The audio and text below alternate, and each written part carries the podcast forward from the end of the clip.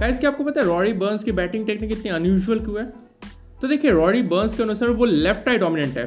Left eye dominant मतलब वो अपने लेफ़्ट आई से ज़्यादा अच्छा कोऑर्डिनेट कर पाता है as compare to right eye okay तो देखिए, जब भी एक लेफ़्ट हैंड बैट्समैन बैटिंग करता है, उसका राइट आई बहुत ही ज़्यादा इंपॉर्टेंट होता है, क्योंकि वही बॉल को फेस करता है। लेकिन क्योंकि Rory Burns left eye dominant है तो उनका हेड पोजिशन मिड ऑन की तरफ़ जाता है, ताकि अपने लेफ़्ट आई को वो ज़्यादा से ज़्यादा गेम में ला सके और बॉल के ऊपर अच्छे से फोकस कर सके। तो ये है रॉरी बंस की कहानी। क्या आपको ये पता थी? मुझे कमेंट सेक्शन में बताएगा। Thank you.